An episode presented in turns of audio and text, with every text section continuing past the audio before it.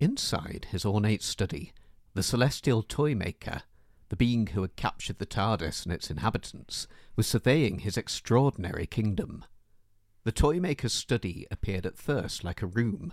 Then, as you became accustomed to its dimensions, you realized that instead of the roof there was a black immensity of outer space and the twinkling stars of galaxies. The walls stretched up towards the blackness until they became indistinguishable from space and merged with it. Hanging on the walls was every conceivable type of toy mechanical toys, electronic toys, dolls, teddy bears, puppets, marionettes, and masks, some friendly and smiling, glittering with a malevolent presence of their own. Scattered around the floor of the panelled 18th century room were a series of antique tables. Upon each of them stood a doll's house or marionette theatre. Some tables held various types of games, ranging from pinball machines to chess to obscure board games dating back over the centuries, many of which had long since been forgotten in the mists of time.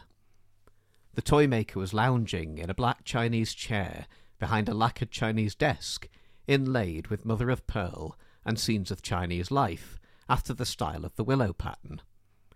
Further around the room, there was a collection of mechanical clocks, some with figurines which came out and struck the hour with huge gongs, some, like the ancient town clocks of medieval Germany, with a series of figures led by Father Time with his scythe that paraded when the hour was struck. The whirring, clicking mechanisms, the occasional cuckoo from the cuckoo clocks, and the loud ticking from the grandfather clocks produced an almost symphonic medley of sound. Incongruously, the antique desk possessed a series of switches and buttons glowing softly with a carefully coded system of vari-coloured lights. In front of the desk stood a triangular table with the letters A, B, and C inlaid in each corner. On the two sides of the table there were two chairs.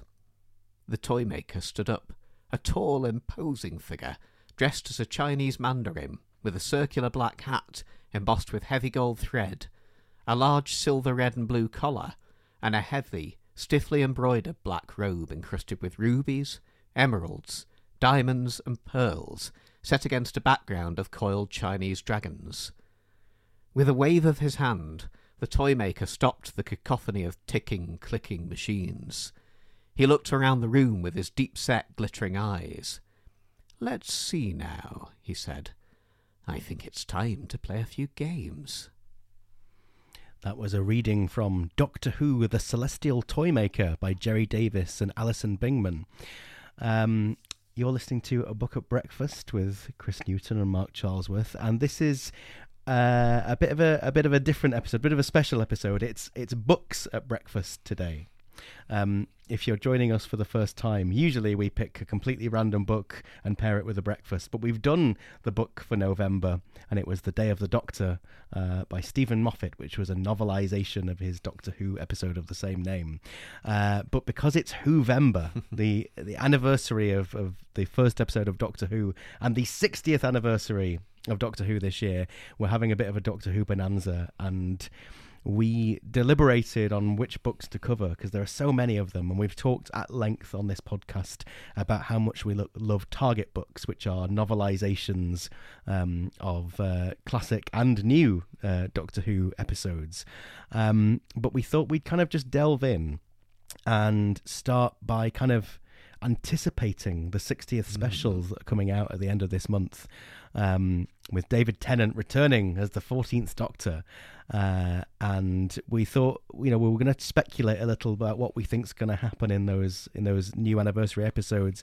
But uh, to fuel our speculations, we're going to dive in to um, the the wider world of Doctor Who in print.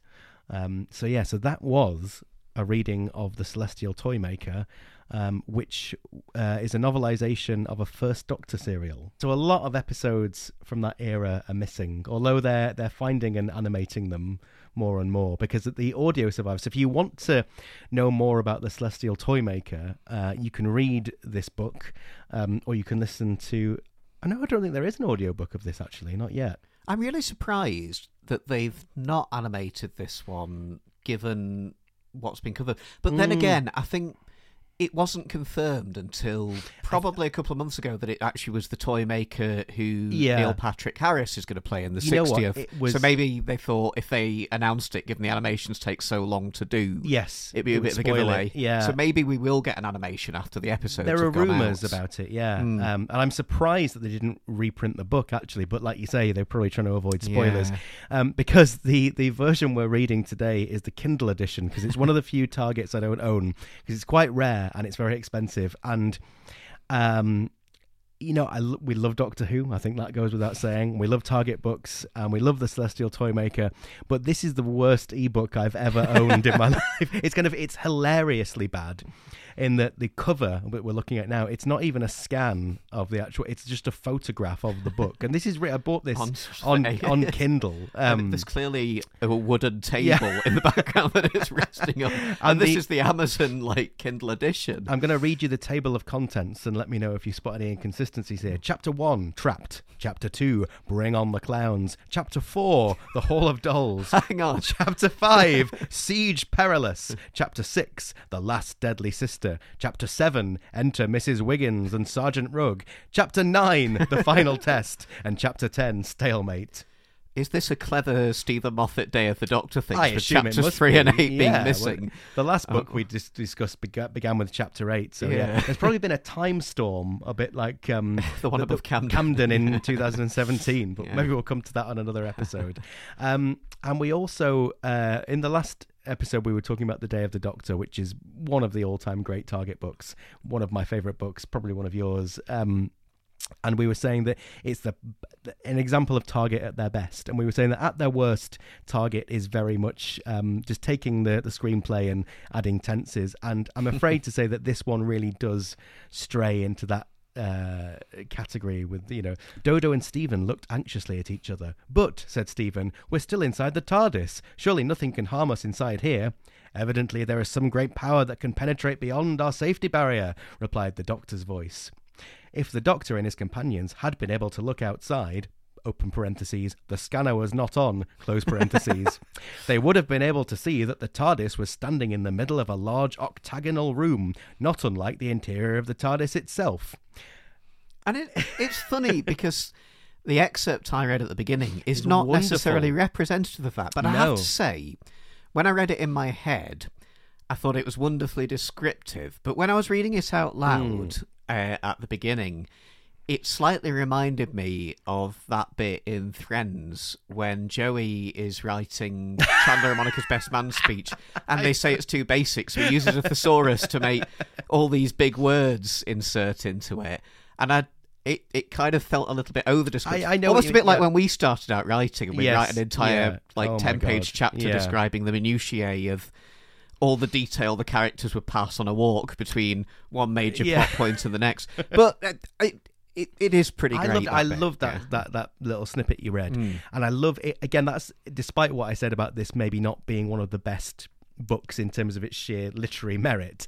It it was an example of Target at its best in a different way of taking now the first episode, the only footage of the Celestial Toymaker that remains is the final episode. Mm. So we'll never know well, some people will be around who saw it and remember it, but uh, but we'll never know what that looked like. And I'm gonna I'm gonna hedge my bets and say that it probably didn't look that good. But it's what a wonderful description it is of like the swirling cosmos behind him, and it, you get this this sense of the toy maker as this kind of being of well complete mystery and other, otherworldliness. And and I think you almost you know there's there's an element with the novelization here of phoning it in of just taking the script directions and putting them in a kind of uh, novel form. But you can tell there are moments where the authors have said okay well here's something that that wouldn't have looked that great on screen that we can really go to town. And and they're not describing something that's in a script. They're kind of using their imaginations there and giving you a, a little glimpse of of who the character is. So who is the character? Who is the celestial toy maker?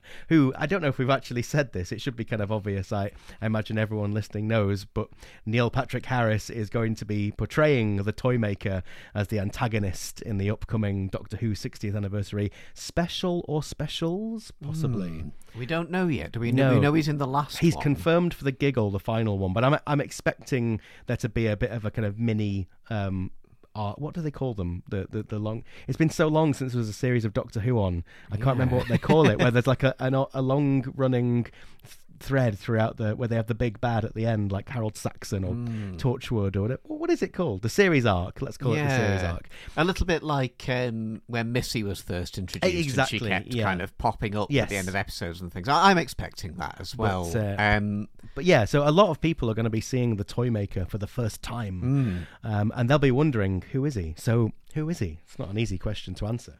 it's an interesting question because I've watched the surviving episode of the Celestial. Toymaker, um, where he's portrayed by the wonderful Michael Gough. Oh, Um, legend! And in a way, I almost think it's a gift that there isn't much surviving apart from that little snippet because the Celestial Toymaker is there as an idea Mm. and we don't know too much about that character other than that he is immensely powerful Mm. And has the power to affect things in the Doctor's world and play with the Doctor's head in a way that very few people that the Yes, Doctor encounters across their travels do. But we don't know that much, and I think that's the gift to Russell T Davies Yes, that yeah. essentially he can take this character as a throwback to right back to the show's Mm. origins to celebrate the 60th anniversary. I mean, what could be more perfect? And An original But- 60s yeah. Hartnell villain, yeah, who's And yet- never come back. he's kind of a blank canvas It's at the same time Yeah, because yeah. he can almost make what he wants of this character. Um, Yes. So maybe I've completely avoided the answer to the question. No, I deliberately asked it because there was no answer. you deliberately tried to trick me. I did. I am the toy maker. And I walked right into your trap. Um, and what I find, so uh, yeah, so I came to this novelization, and I, and I've probably talked about this on the podcast before. When I was ten years old, uh, I had a book called Time Frame by David J. Howe, and it was magical. It was a sort of basically one long synopsis of every Doctor Who episode ever up to that point. Like Coronation Street, the novel. not quite as as weighty as that tome, but yeah. Um, and uh, and every page it would have a, um, it was called moment magic moments, and it would be various cliffhangers, and there would be stills from the episodes. Oh, wow. text- Oh, it's pictures. Oh yeah, but the text underneath was extracts from the Target books. Mm. I remember like the one that always sticks in my mind because I, I read a lot of these before I actually saw the episodes, and it was um, from Frontier in Space where the master's on the cliff top and he says, "Oh Doctor, I've brought some friends to see you," and then the Daleks arrive. It's so cool. Um, and there was a great, there was a whole like it was a big. Um, you know, huge hardback uh, thing, and and they had these gorgeous reprints of the Target artwork peppered throughout. And I remember the the, the image uh, from the cover of the Celestial Toymaker was just like mind blowing. It's like, what? Who is this character? And obviously, I recognized Michael Gough uh, as as Alfred from Batman, and of course Borusa. Um, he was Borusa, wasn't he? In um, is it the Arc of Infinity? Is he? Ah. Is it. Is it Infinity or is it um, the Tom Baker one? The um, Deadly the Assassin. Deadly Assassin. Yeah. I th- all those Gallifreyan ones kind of merge in my head. I, I have it in my head that I've seen Michael Gough opposite um, Peter Davison, but I could be wrong about that. But but yeah, so I came uh, to this novelization with a lot of anticipation, but really not knowing anything. Um, and the, toy maker has this kind of uh, excitement around him in the same way that you know like the master does or uh and and yet and it's almost like you know like the meddling monk. It's like he's almost like a, an equal to the doctor or possibly even more powerful than the doctor and a real threat of an adversary. And i so i came to this novel thinking oh great i'll i'll find out some more about the character. And you and really it just asks more questions. But what i find really interesting is that um, the Doctor, the first Doctor, or rather William Hartnell's Doctor, depending on where you want to do with the numbering these days, um, William Hartnell's Doctor already knows who he is, and he already knows the Doctor. Um, uh, so you get uh, the, the the first Doctor saying, "I suppose I should have guessed it was you when I realised the power of the force field you put around the TARDIS." The Toymaker nodded slowly, an ironical smile on his face. Of course, Doctor. I've been waiting for you for such a long time. and you think, what is the history between these two? And and he, and he never says. Um, and then uh, a little bit uh, later, you get you get a glimpse. Uh, and in fact, you know, I asked you uh, who is the celestial toy maker? Well, Dodo asks the very same question. Ah. So this is the doctor's answer when Dodo asks who he is. A powerful evil. The doctor's face darkened. He has created a universe entirely in his own vision, where he manipulates people and turns them into his playthings. He gains control of your mind through these screens. Be careful. It's a trap. Really, Doctor? The toy maker's laugh was low and musical. The Doctor and his companions turned. There, standing to face them, was the tall, imposing figure of the celestial toy maker. What a spoil sport you are, Doctor. I thought they would enjoy my memory window. The memory window he's opened is to the day that Dodo's mother died. so you get, even you know we're only a few pages in, you realise that he's playful, but he's he's quite malicious and malevolent and evil. The sort of um, the childlikeness of some of the phrases he uses is quite sinister as well. Like when he's saying "spoil sport," and yeah, we've recently both read the Toymaker stories that come up in the Tales of Terror, and I think um, yeah. Jacqueline Rayner captures that very well. But maybe I'm jumping well, ahead well, well, yeah, yeah. there. We'll go chronologically because I, I really want to talk about that. But um, oh, oh, and I'll just before we move on, I will just um, I will very quickly read the end uh, of of the novelization. And again, you can actually you can see this eh, on screen because the the final episode survives. Um, but it's worth you know. Uh, Again, Dodo, the Doctor manages to outwit the toy maker and they escape from the universe he's created, except it's implied that he has to well, he will be destroyed with it, and yet, now there we go. Um, white clouds of debris flew in every direction. The celestial toy room was no more, and yet it's it's very much explicitly stated that the the, the toy maker is a kind of eternal, indestructible being who eventually will return and create a, a new world. Um, but Which was uh, handy because, but 60 years later, they've taken that thread and run with it. Yeah, but, uh, we'll never meet him again, will we, Doctor? asked Dodo. Ah, I wish that were so, said the Doctor. But the mind is indestructible, and so is the toy maker. I'm afraid the world is full of destructive toy makers like him. Do you mean that he and his like can never be destroyed? said Steven. Even though you defeated him, said Dodo. This time, yes, but there will be other meetings in other times, said the Doctor. There will always be a celestial toy room in the universe. and that's the end.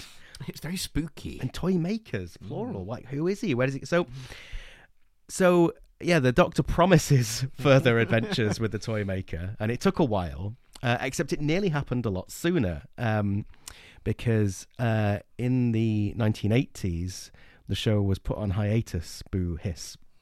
And uh, It was clinically fed up. it was clinically. fed. I don't know if there was a, an interview recently with uh, Mark Gatiss talking about the potential uh, potential sequel to an adventure in Mm. space and time. Did you see that? No, I didn't. Uh, and I thought, oh, he would do one about Russell bringing it back in Mm. 2003, but he said no. Um, he said what's more interesting than Genesis is peril. He said there's Mm. something really interesting about a show in peril, so he wanted to make one about this era, Wow. the, the Doctor in Distress era, which for anyone who doesn't know was a terrible charity single.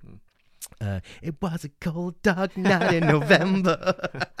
um, but basically, yeah, the ratings weren't doing very well. It had been shifted to weeknights instead of Saturday Mm. nights. It was just a, a very dark period for Doctor Who, and um, yeah, so it was put on hiatus and came back eventually with Trial of a Time Lord, which was kind of a bit of a, a meta commentary on the fact that they felt that the show itself was on trial. But um, eh, but Trial of a Time Lord replaced an entire planned season, which had all been written and scrapped, and there's going to be an Auton story in there, which I Oh. believe was written by Robert Holmes, Really? who wrote the original Oh. Spearhead from Space. It, it was that called- ever surfaced in any form? I feel like there should be a novelization, surely. Um, it's called something like Yellow Fever and How to Cure It. Oh. Yeah, really weird. Um, but uh, most, uh, if not all, of the missing season uh, were novelized by Target, and I, so it, so the Nightmare Fair was going to be the. Um, I think it was going to be the first episode of that season because at the end of uh, Revelation of the Daleks. Um, I don't know if you remember the, the end of that episode. The Doctor's cut off mid sentence. yes. I'm going to take you to And it would have been Blackpool. yeah, and that was reco- he said Blackpool Yeah. that, and then we were going to jump back in there. And we get what I only realised earlier this year, and I messaged you at the time. We get a retread of City of Death, except it's Blackpool instead of Paris, and it begins with the Doctor at the top of uh, Blackpool Tower with um, Blackpool has a bouquet. No, he, he doesn't. He doesn't really say that, uh, but it is very, very similar. Perfect, cried the doctor. There's nowhere else like it in the universe. Not this universe, anyway. He held a brass telescope to his eye and moved it slowly across the horizon. The breeze ruffled his hair, and beside him, Peri shivered and pushed her hands further into her anorak pockets. They're trying to build one on the rim of the Crab Nebula, he continued, but the design concept's all wrong. They're trying to build it for a purpose. What's wrong with that? I should do Peri's accent. What's wrong with that? That's Peri.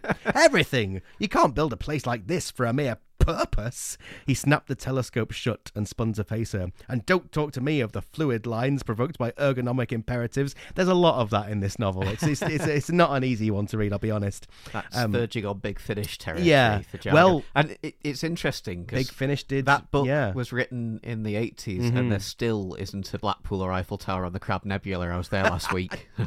Well, you know, because they're trying to give it purpose. That's Yeah. why. But There's no, a lovely swimming pool, I will say that. Um, but as as a Blackpudlian, it always kind of intrigued yet irked me that they were, there was going to be a Doctor Who set in Blackpool, and they came so far with it. They even it was set in the uh, well in and around the Pleasure Beach, uh, and.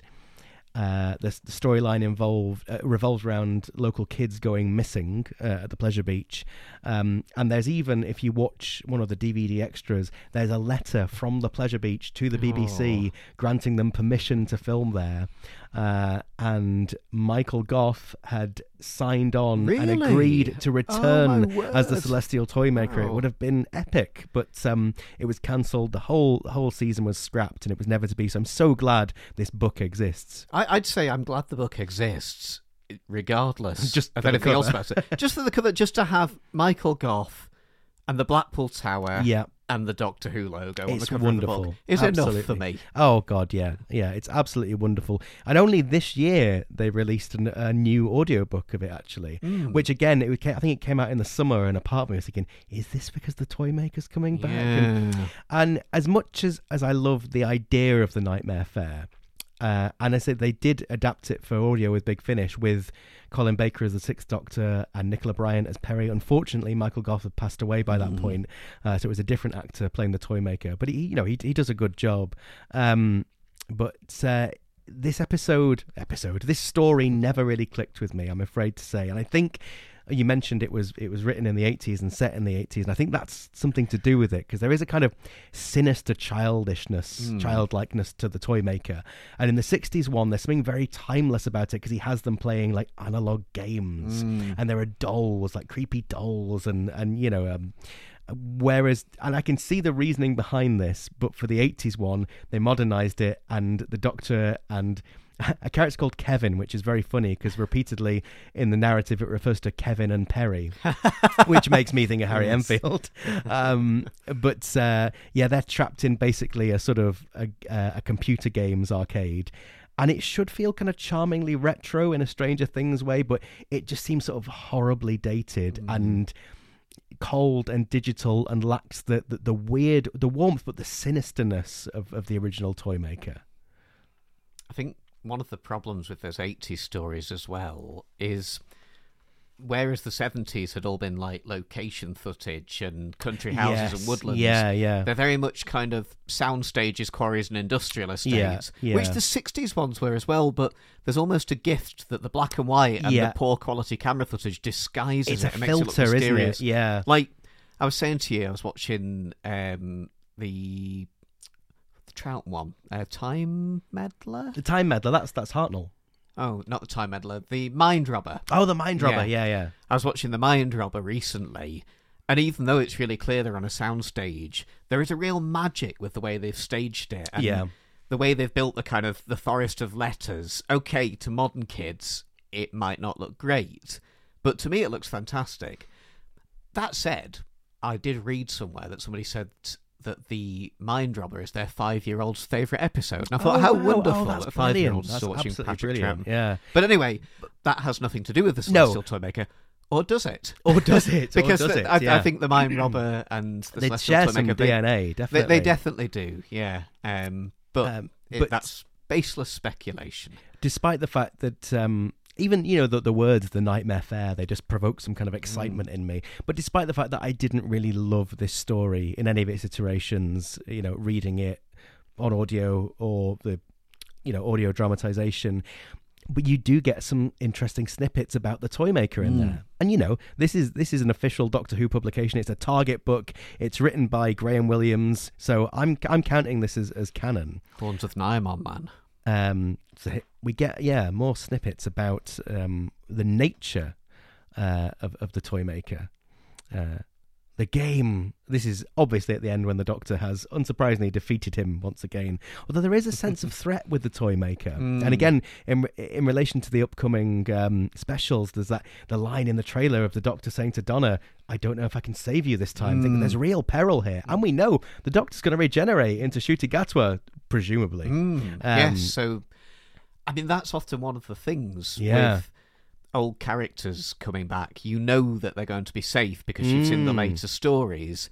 But with David Tennant, we So don't uncertain. know. I mean, just to speculate, hypothetically, he could get shot right at the beginning of the first 60th, and he could spend three episodes regenerating. Well, yeah, he yeah. could be in peril the whole time. Well, you know, um, Twice Upon a Time was like an hour long regeneration, you know. Yeah. But- and um, just to correct myself, Graham Williams was the producer of the Horns of Oh, Nimon, right, there not the go, writer. go. But, he, did was involved. City of Death. I mean, no, he didn't because it was Douglas Adams, Mm. but he was involved with it, wasn't he? Yeah. Anyway, And I love both of those. Oh, I, God, I yeah. really love the Horns of Nimon, which I know isn't a popular. you know what? I've never, Episode, I've but- never read the Target Horns of Nimon. and I bet Mm. it's great because I think, I think that suffers a little bit from being um, studio based. Anyway. But uh, towards the end of this story, when the Doctor has triumphed over the toy maker, um, you get to the game. Stammered the Mandarin.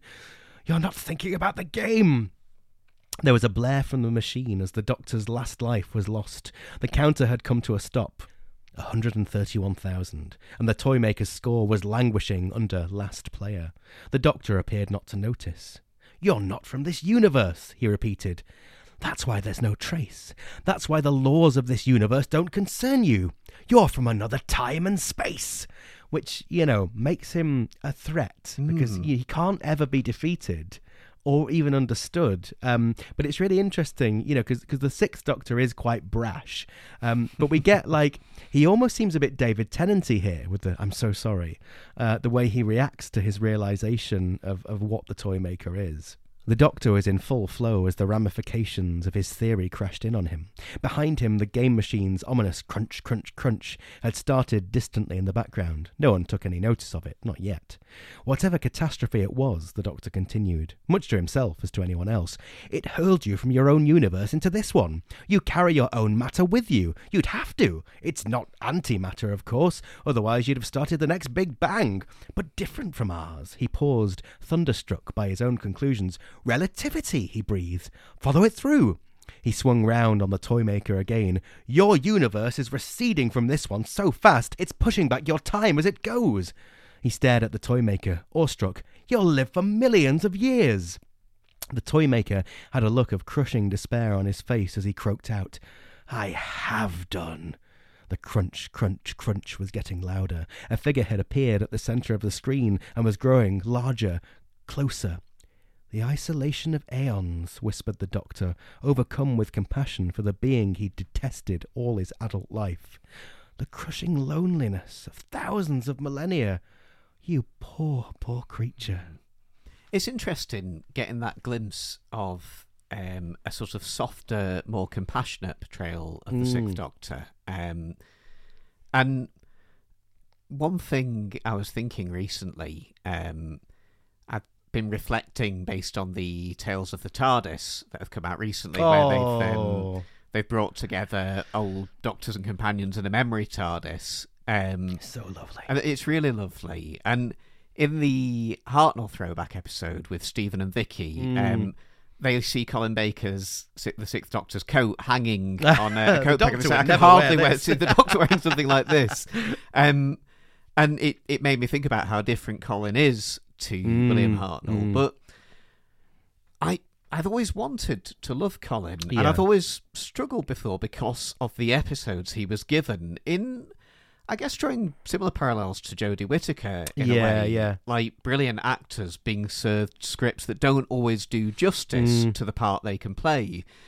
But recently, because I'm not a Big Finish fan, and lots of people talk about how Big Finish made them see Colin in a different yeah, way. yeah. Oh, there's some great Colin Big Mm. finishes. Yeah, his little appearances in Power of the Doctor and Tales of the TARDIS, Tales from the TARDIS, Tales from the TARDIS. Yeah, have really made me think about him in a different way. Oh, and just those yeah. little snippets, I, I feel so much more kind of warmth towards his portrayal of the Doctor, and I'd really like to see more of it. So, if Russell T Davies is listening to this, which is unlikely, I must admit, um, if you want to give Colin his own special or a little mini series or something, well, it looks there like- are at least two people that will be watching it, and I'm sure Oh, thousands, millions of others. yeah. So. Well, hey, they're talking about giving Paul McGann a series. Oh, finally, I hope so. Yeah. Oh, that would be very good. Yes.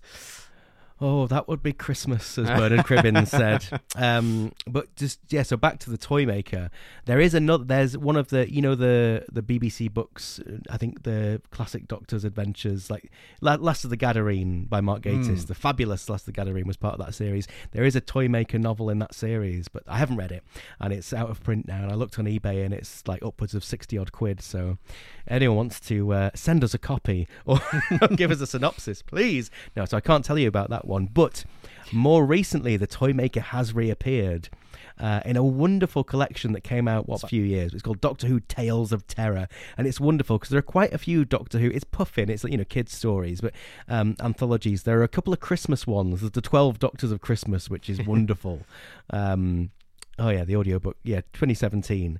Um, uh, and but this is more uh, of a Halloween book, not explicitly, but uh, the first very Halloween. the first story in particular. It goes uh, by order of doctor and the first doctor story it takes place on a halloween party. There's a gorgeous illustration of them walking up to the house and the, and the pathway is lined with carved pumpkins and uh, and this might be a bit of a strange one but maybe stop listening now if you don't want spoilers for tales of terror because we can't really talk about it without spoiling it but this episode is called the toy maker so i'll let you draw your own conclusions as to who the villain is revealed to be uh, but if you want but if you want information about the toy maker then listen on um, brave brave subscriber I don't think we're spoiling anything for the first episode because the idea of the toy maker is in it from the beginning. And when I said episode, I meant story. Story, yeah. but, um, Yeah. it's all the same. It- It's all the one and the same. yeah. And and in the first story, we're taken into a Halloween costume party, and it really kind of taps into a lot of those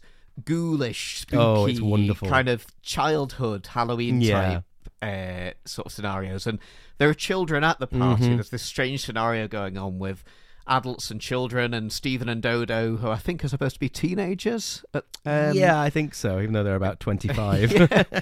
and and they're all at this party, and they all get separated. So the Doctor, Mm. I almost wondered if Jacqueline Rayner is giving a nod to the TV series here because the Doctor is largely absent, and it it's almost like William Hartnell was on holiday Yes, or something. Yeah, If for one episode he's just a hand. Yes, and it happens a lot. Like Yeah, I was thinking, yeah. I was watching Uh, the, the- the- Time Meddler recently, and again, it's Steven and Vicki for a lot of it. Yeah. Um, so I think it happened quite a lot that Hartnell was off screen for various See, reasons. See, they embrace and- it these days and call it a Doctor Light episode. We get something like Blink, but in the old Yeah. days, they, oh, the Doctor's invisible for this episode, so we'll get another actor to play his hand. Yeah.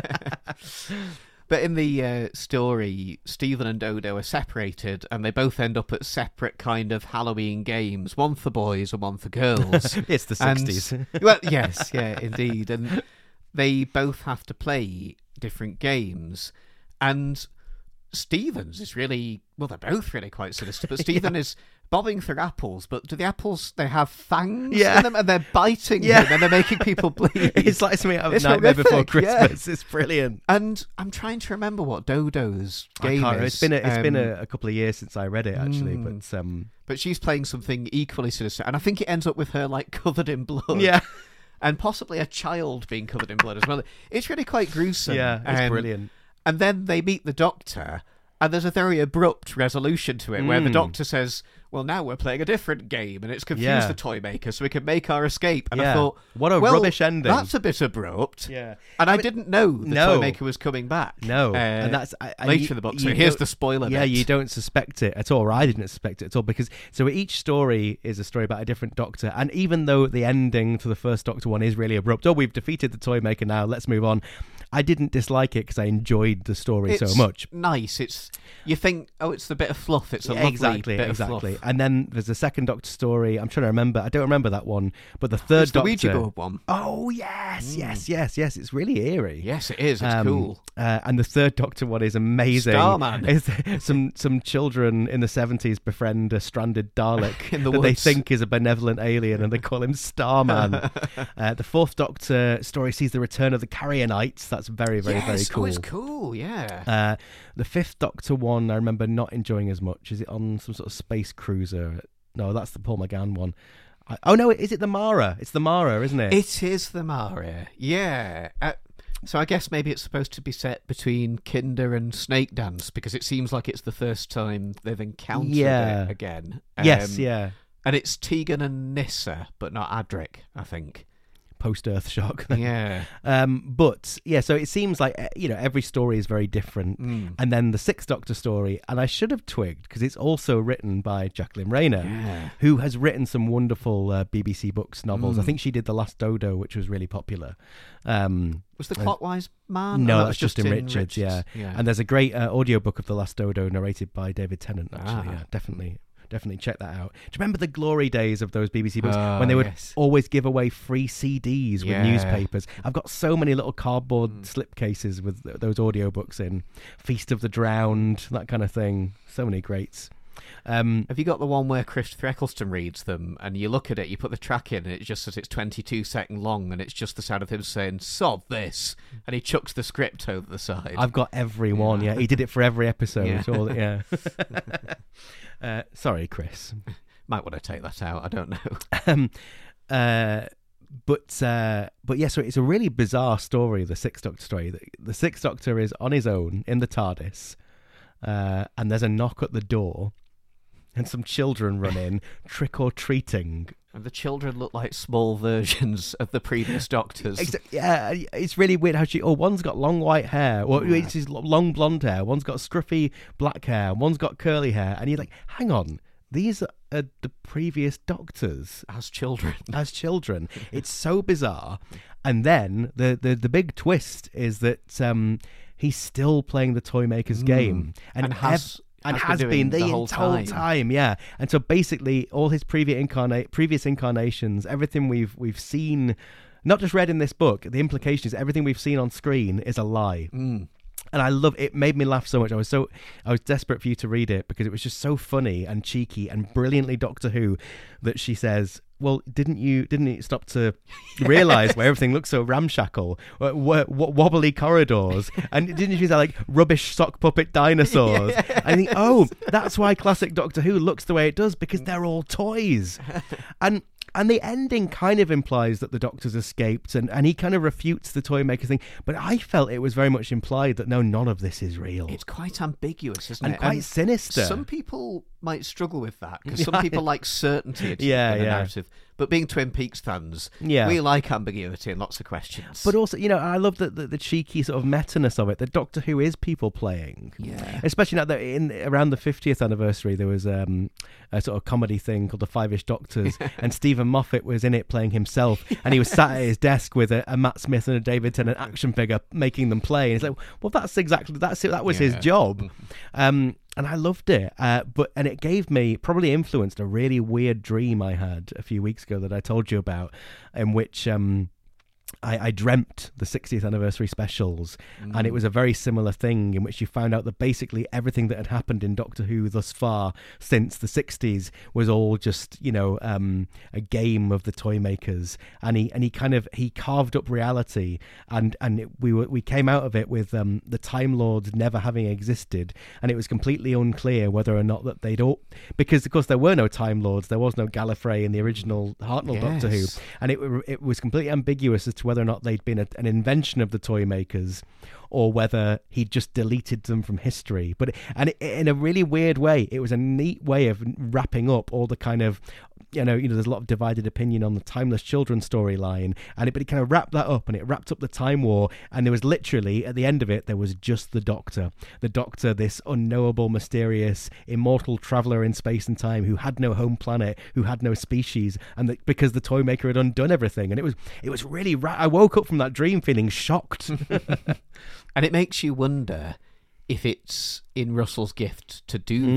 that, and if not necessarily that, but if he's using the toy maker as this yeah, universe reshaping force in order to address some of those things. So it'll be interesting to see if he does that. And if he does, he knows where to send the check. you, you heard, it on the book first. breakfast first, yeah. Um, and uh, Check care of Chris's dreams. um, yeah, royalties for my dream weaving. Um, but yeah, but also Dream Lord, A lot of the, oh, the Dream Lord. A lot of people have been.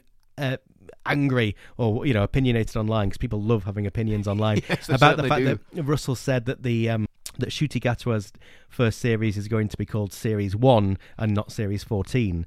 Um, I mean, I'm still angry that the 2005 series was called Series One. So you know, it, it's water off a duck's back for me. I don't, I don't care. I'm not angry at all No. about either of them and think they're just numbers. It's all just Doctor Who. and, and, and like, if Steven Moffat could write the Day of the Doctor, Yeah. like with all chapter numbers out of sequence, and the Celestial Toy Maker ebook can Mm. have random missing chapters. Russell T Davies can number his series however he likes. of course he can. It's got it's got previous. However, Hmm. it does make me wonder if he is in the David Tennant specials going to deploy some kind of huge universal reset. I mean, he's going to blow up the universe, which to a layman like me sounds like a terrible idea. I'll tell you what Russell's going to do. He's going to detonate The the, reality, reality bomb. bomb! Well, that's quite enough of speculation about the toy maker. Um, we'll be back for more speculation, but before we go, because this isn't a typical episode, there's no breakfast. Um, so we're going to have a, a, a quiz, a, a quiz at breakfast instead of food. We've got the Doctor Who unofficial quiz book by Beth Beth Axford, and we're going to open it on random questions and really, you know, put. We've been claiming to be Doctor Who uh, enthusiasts for two years on this podcast. Let's put ourselves to the test. Okay. I, I think you'll get this one. Uh, the Daleks measure time differently to us on Earth. this is multiple choice, so I'll give you your options, but I think you Mm. already know it. What unit do they use? A. Rels, B. Reals, or C. Bills? I'll give you a few moments so you at home can play too. Do you know? It's rels, of course. It's rels. It. Although I think in some episodes they refer to rels as distance rather than units of time. It's, it's a bit like Dalekanium. Sometimes it, it's the metal they're made of. Sometimes it's a it's a corrosive substance that destroys them. But uh, a, know, a wizard, the toy maker, toy did maker, it. Toy yes. yeah. Um, right, completely. uh, This is divided into sep- uh, sections like the TARDIS and aliens and adversaries. But I'm going to be completely random. Uh, what have I got? Ooh, that's so random. It's a chapter title: Planets and Worlds. So here we go. The Seventh Doctor and Ace ended up on Cheetah Planet in survival. What was special about this planet? A. It had no moon. B. It was made of ice. Or C. It was sentient. That's actually a good question. Um, I know it's not B. Yes, that's Ice World. Yeah, and that's that's deliberately put in there to to throw us off the scent. Um, I'm going to go with it had no moon. Oh eh? no, I'm pretty sure it was sentient. Ah. The whole thing with the weird connection the cheetah people have. I don't actually know where the answers are. I was so confident that we'd know them all. Uh, I didn't even bother to look. Cheetah Planet, home to the cheetah people and Kitlings, was sentient. Oh! You fool, you damn fool. Have I been voted off the podcast now? Like, is this like a BBC One Saturday night game show? That's right, yeah. Gonna replace you with the toy maker.